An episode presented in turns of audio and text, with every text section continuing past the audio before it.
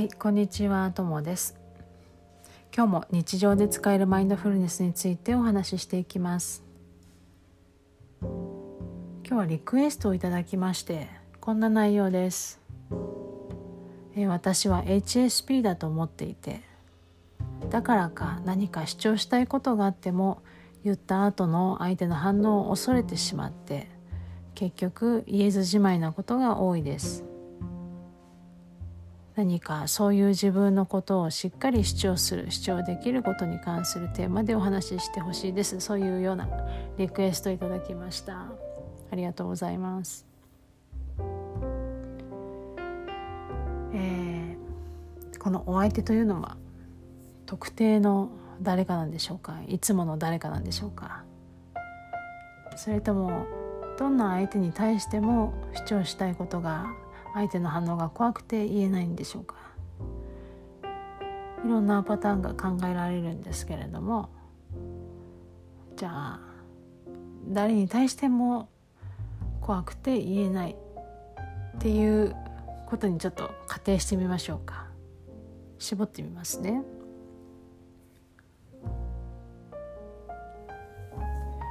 じゃあそういうシーンを実際に今イメージしてみましょうか。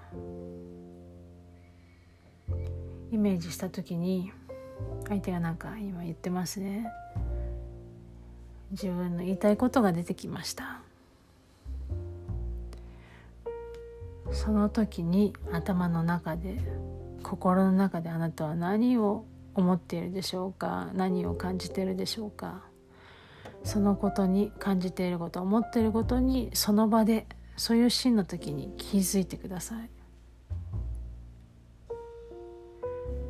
もしかしたらまた言えないと思ってるかもしれないです。やっぱり怖いと思ってるかもしれないです。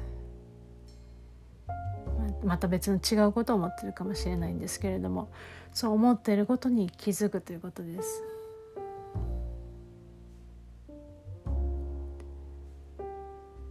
まずこれが第一歩ですね。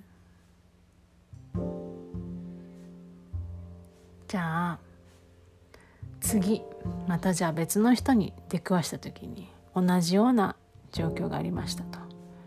今度は少し先に進みますね。頭の中でこう思っているってことに気づいています。その先ですね。じゃあそう思っていることに対してあなたはどう思ってますか？また言えない自分をどう思ってますか？怖いと思っている自分に対してどう思ってますか？何とも思ってないでしょうか？それとも早く言えるようになりたいと焦ってるでしょうか？焦る気持ちがあるでしょう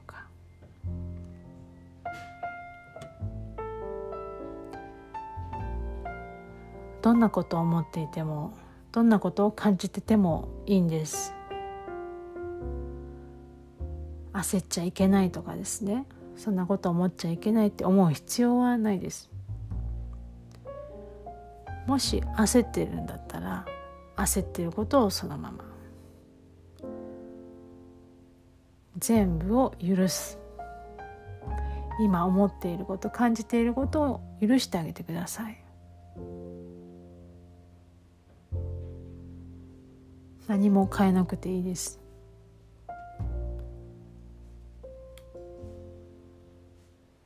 そしてそう思っている自分に優しい気持ちを向けてください。もしかしたら過去に本当に怖い思いをしたのかもしれないですし。いやしてないかもしれないんですけれどもそれはどっちでもよくて、えーとにかく今の自分に優しい気持ちを向けてあげてください。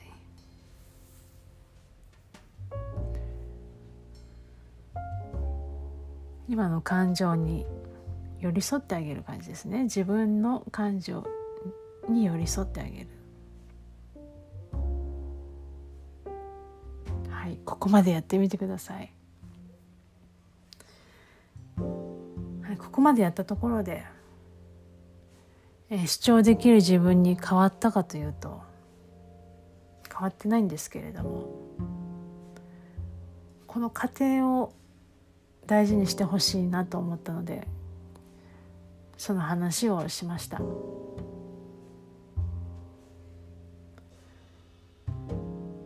急いで主張できる自分に変わりたいと誰もが思うかもしれないんですけれどもその過程を感じてください。